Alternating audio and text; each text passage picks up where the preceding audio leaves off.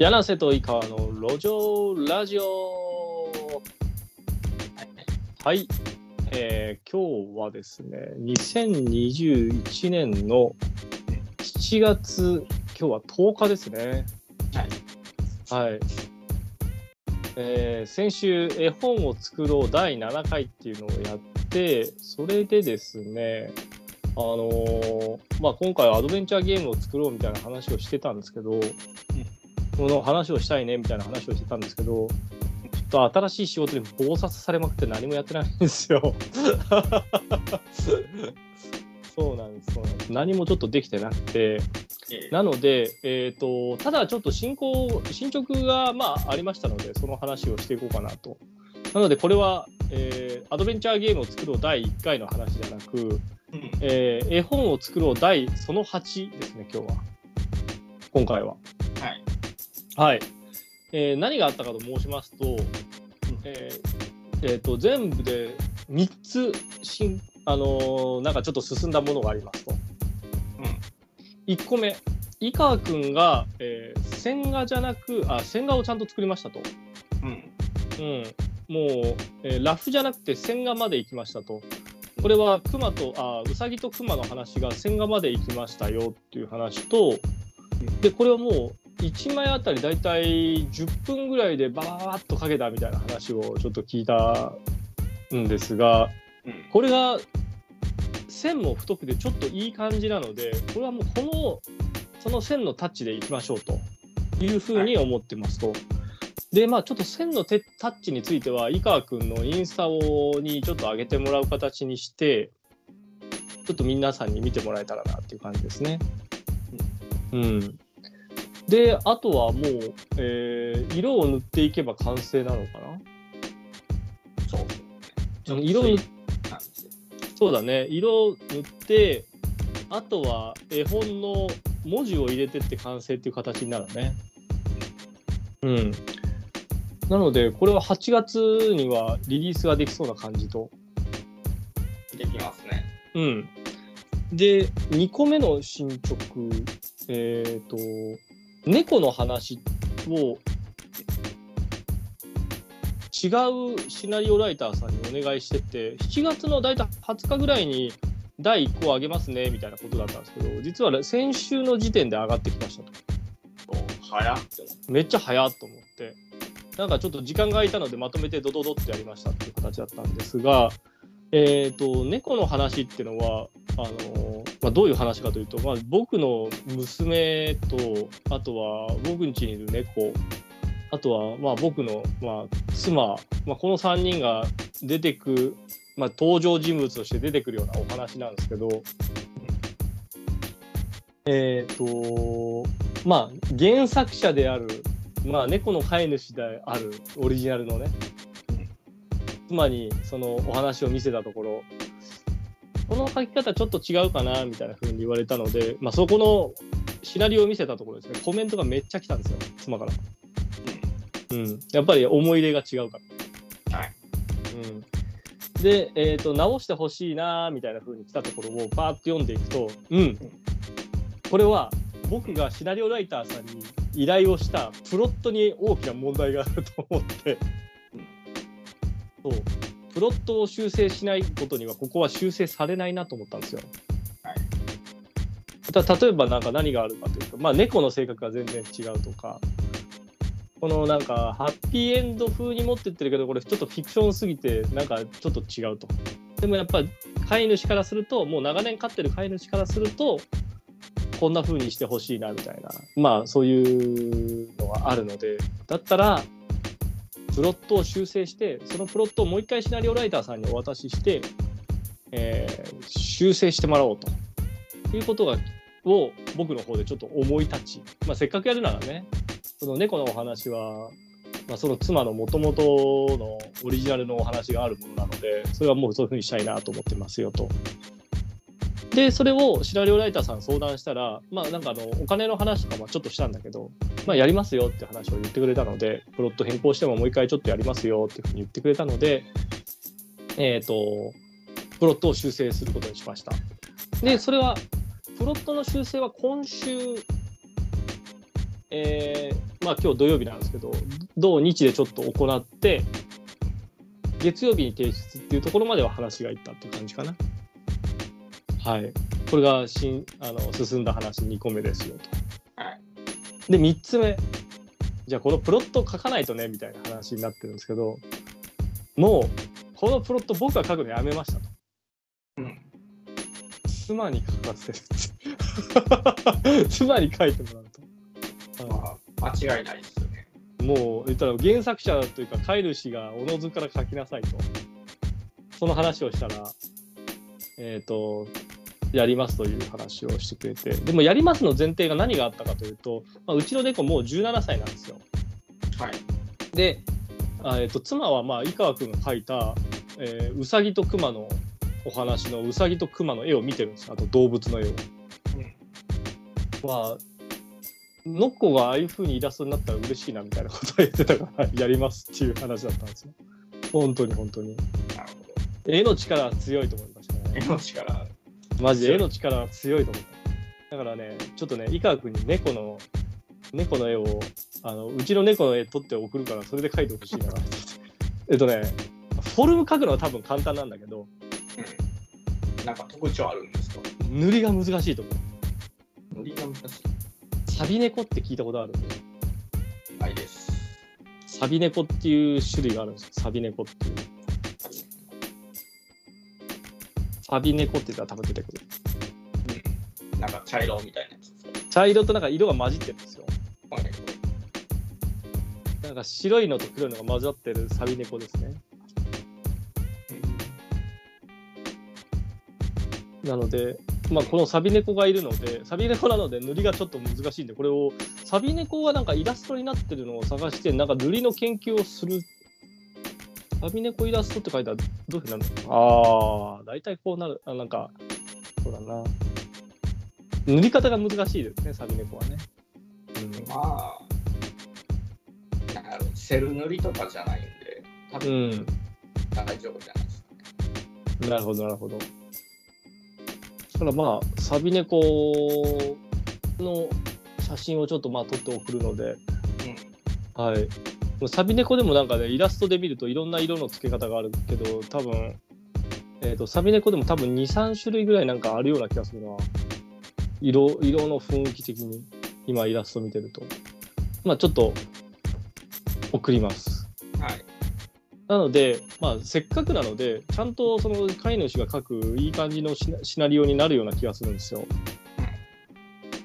なんで、えー、とこのサビ猫の話っていうのはお母さんが子供に読んであげて子供が喜ぶみたいな風になればいいなとは思ってるので、えー、となんかおのずから読むっていう感じじゃなくなんか読み聞かせに使えるようなものになればいいなみたいなのが今のシナリオ、えーとまあ、シナリオライターさんが書いてくれてる流れだったら、まあ、漢字とかもちゃんと入ってから作られてるのでまあなんか小学校以上とかじゃないと自分の力で読むことはできないんじゃないかなと思います小23ぐらいじゃないと。うんまあそれなので、まあ、子供に読み聞かせを狙うけれども子供に読み聞かせを狙うがまあなんか大人が読んでもいいものにしておくっていうのも一個の方法かなとは思うのでひらがなにするかどうするかはちょっと考え直そうかなと思ってます。はい。うんえっ、とまあひらがなに開いてもらうのかどうかはちょっと考えていこうかなとは思ってますというところですね。うん。まあちょっとえっ、とこれは僕の今迷ってるというかまあ当初のコンセプトから若干ずれるのでもうなんか2人ぐらいからえっ、とまあまあ妻がプロットを書きます。で、言ったらシナリオライターさんに、まあ、小学校1年生ぐらいが読めるように言ってたんですけど、漢字を多用してきたので、えー、とそこがでもそれが正しいのかどうかっていうのを僕の中で全然考えてなかったのでですね、そこを考えて戻そうかなと思います。まあ、当初のコンセプトからブレるとあんまり得てして良くない結果を生むけれども、もうそもそもプロットを変えるっていうことなんで、当初のコンセプトからブレる話になるんですね、ある程度は。そうですね。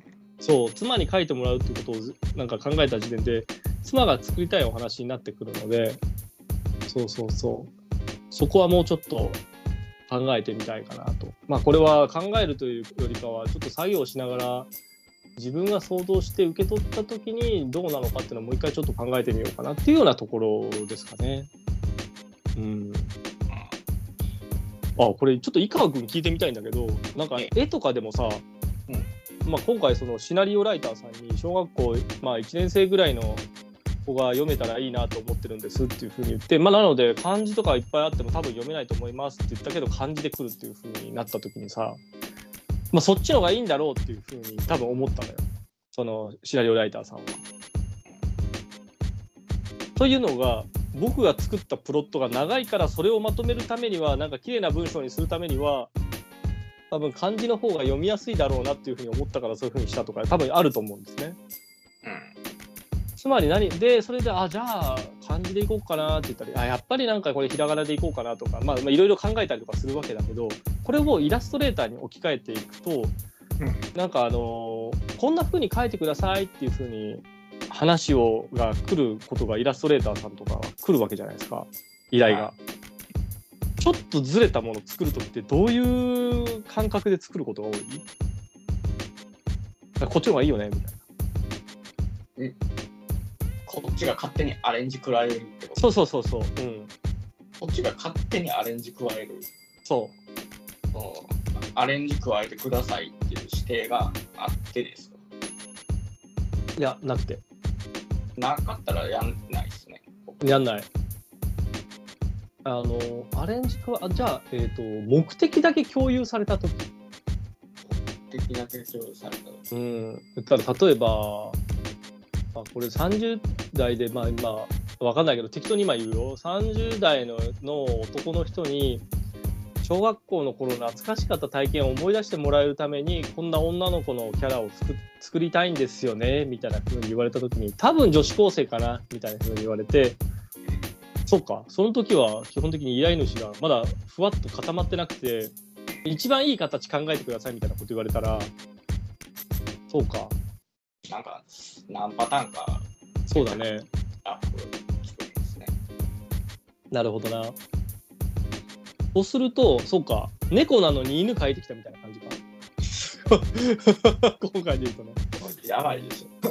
そうか。じゃあ、やっぱこっちの方がいいかな、みたいなふうに思いますって言って、そうか。そう、規定、規定演技が変わってしまうことになるのか。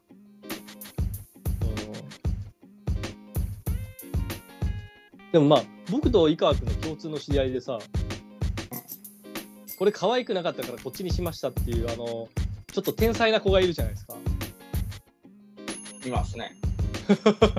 彼とかの思考ってどうなんだろう。これ可愛くないんでこっちの方が絶対いいと思うんですよねみたいなこと言って言われたのと全然違うの書いてきてみんなに「うん」って言わせてしまう子がいたりとかするじゃないですか。G 君のことですか？そうですそうです。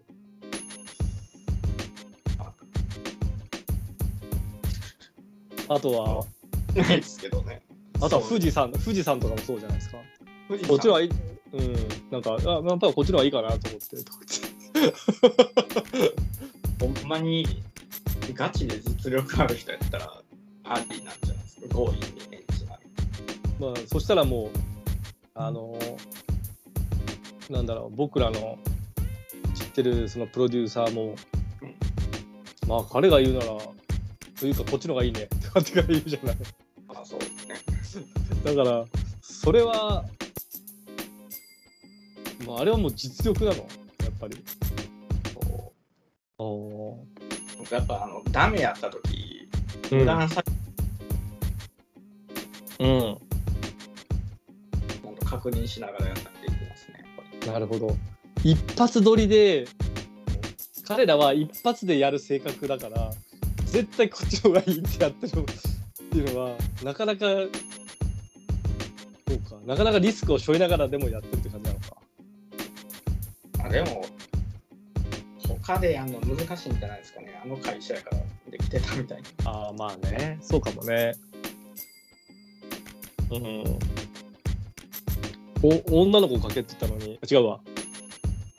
青年男子かけって言ってたのに、G 君は子供かくからね。えーって。こっちのが可愛いんだよ。そうそうそう。どんだけ、どんだけできようが、シナリオ書き換えることになるからね、それで。ねまあ確かにな。確かに、規定演技を守らない。まあなかなかすごいな。うん、まあ、そうか。いたのが特殊な環境なのかもしれない。うん。そうね。ああ。普通はダメです。普通はダメだ。普通のなんかいわゆる本当にキャラテザ業界ではなかなかないって感じ。まあ聞かないな確かに。なんか高校生の女の子主人公の物語が小学生帰ってきたみたいな感じだからな。うん、小学生の男の子帰ってきてるからね、まあ、そういう感じだから確かに全然違うよな。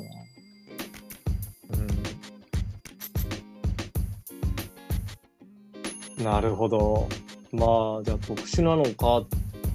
ということで、じゃあまあ、一旦は僕の、